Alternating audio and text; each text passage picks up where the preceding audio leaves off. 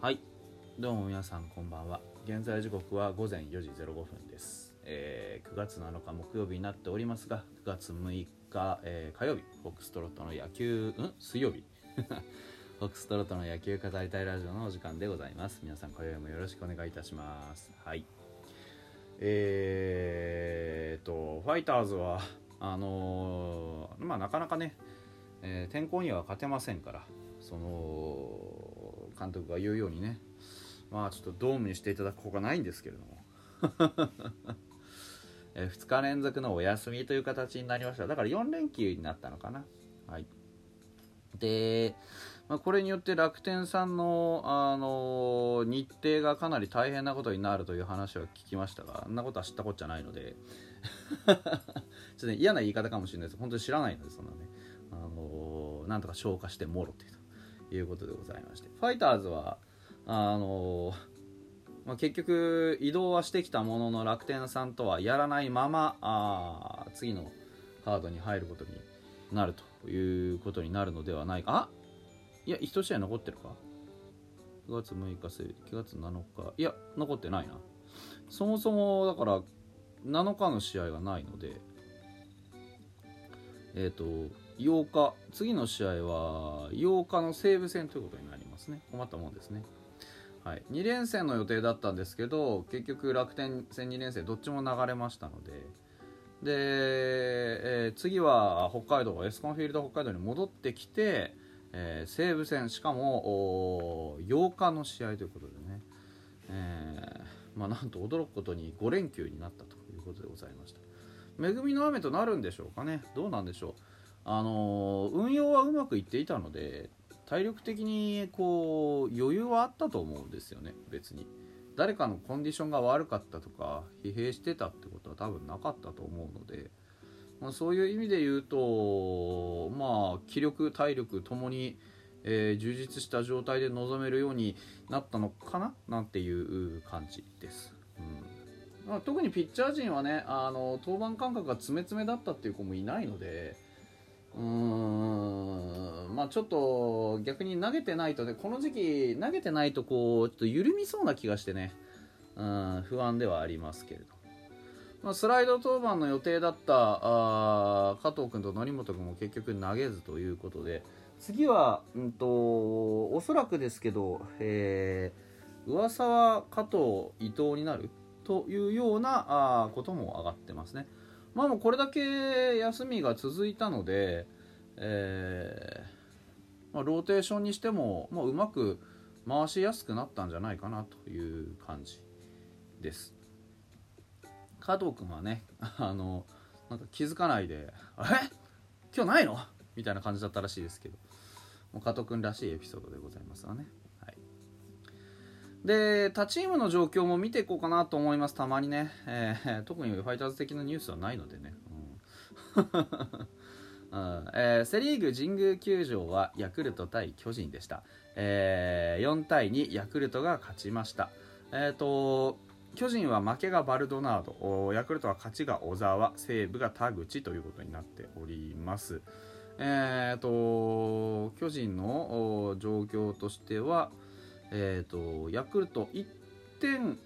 先制したのは巨人だったんですが、えー6回の裏ですね村上のソロホームランが出まして同点。その後大あの長岡、青木、えー内山のタイムリーがポンポンポン飛び出し一挙4点で大逆転と。で、えー先発小沢が6回1失点の好投で6勝目を挙げましたという形。打線が9安打を放った巨人でしたが結局2点しか取れずに、えーつながりを欠いてしまったというのが、えー巨人のあらましだったようです。はいえーマジックが点灯している阪神対、えー最下位の中日の試合はバンテリンドーム0-1で阪神が隅1の1点を守りきって勝利をしました。はいえー勝ち投手は阪神才木7勝5敗えー敗戦投手は中日小笠原7勝10敗ということでした。で西武は阪神に岩崎阪神岩崎に29セーブ目がついています。阪神は5連勝という形になったようですね。初回に、えー先制した阪神でしたがあこれは森下のタイムリーということのようですね。で先発の才木は6回4安打無失点という回答を見せましたというところで、え、4人の細かな継投をして完封リレーという展開になりました。えー、小笠原ね、中日小笠原は7回を投げまして1失点ということでした。えー、まあ、なかなか難しいですわね。はい。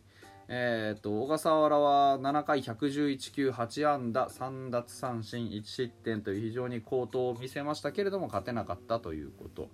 えー、阪神の先発佐伯に関しては6回89球4安打4三振フォアボールに失点0ということで石井島本桐敷にホールドがついて、えー、岩崎にセーブがつきましたというところでございました。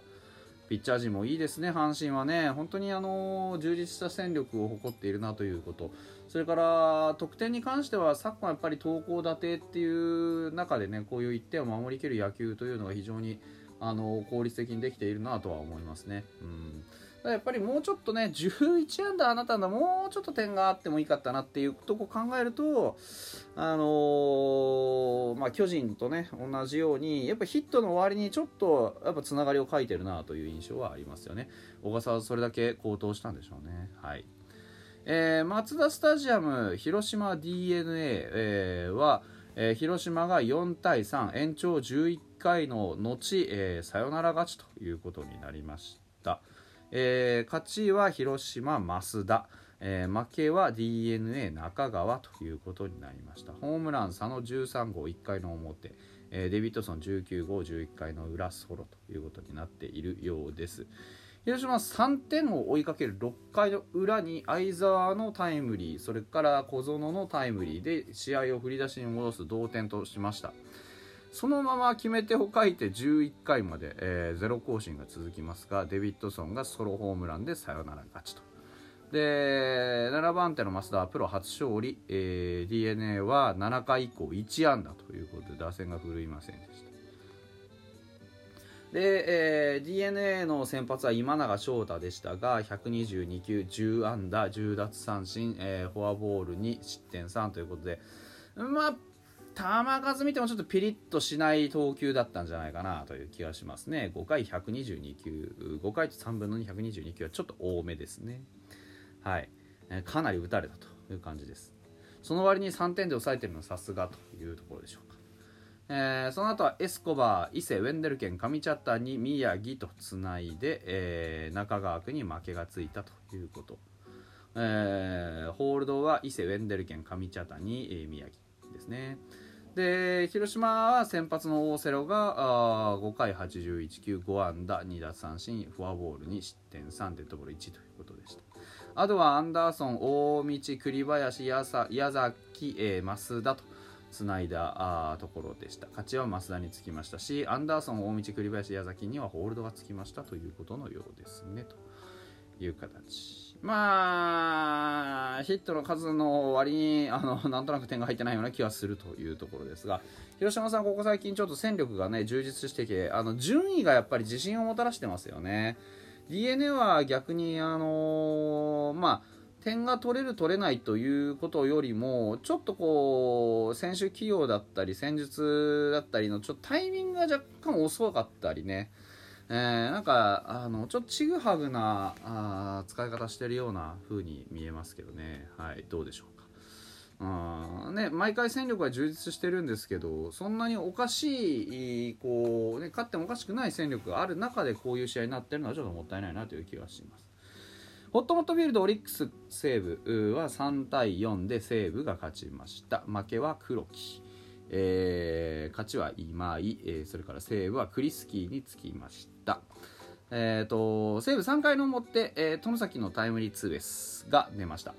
4回、えー、それから8回に、えー、中村のソロホームランがボンボンと飛び出しまして、えー、中村元気ですね、えー、でリードを広げましたあ先発今井は8回途中3失点の力投今季8勝目オリックスは打線が終盤ね、えー、猛攻を見せて8回に3点を取るんですけれども、えー、追い上げ及ばずということのようでございました。えー、西武のね、あのー、これで西武に抜かれたんですね。うん、であの5位浮上ということですが、まあ、うちやってないからしょうがない。もう本当の。はい。です。勝ちは今井7回と3分の1を投げて131球力投ですね。4安打9三振フォアボール4デッドボール2とちょっと割と荒れてますけれどもね。気合で押し切ったというところでしょうか、えーホールド水上平井西武はクリスキー。オリックスは黒木本田近藤比嘉宇田川とつないでおりますが黒木に負けがついています。さあ、えーホークス残り1分ですね。えーっと残り2分か。いや1分か。えーホークス、えー3-0でロッテを完封勝利ペイペイドームでございました。初回今宮の犠牲フライ等で、え2点先制。そのまま5回裏には周東のタイムリーが出てリードを3点に広げました。有原8回4安打無失点と先発の役目を果たし7勝目、えーオスナあしっかりとセーブをつけて締めたということ。ロッテは先発西野がまたあの援護をもらえずということでございましたえー西野7回88球7安打6奪三振フォアボールに失点3中村俊也につないだというところ。ソフトバンク有原8回105球4安打5奪三振デッドボール1失点0、えー西武にオスナがありましたということでございました。これぐらいしか振り返るものがなくてすいませんね。たまにはいいんじゃないでしょうか。はい。ということでございましてニュースのごとく今日の、ね、セ・パ両リーグの結果を振り返ってみました。それではまた明日です。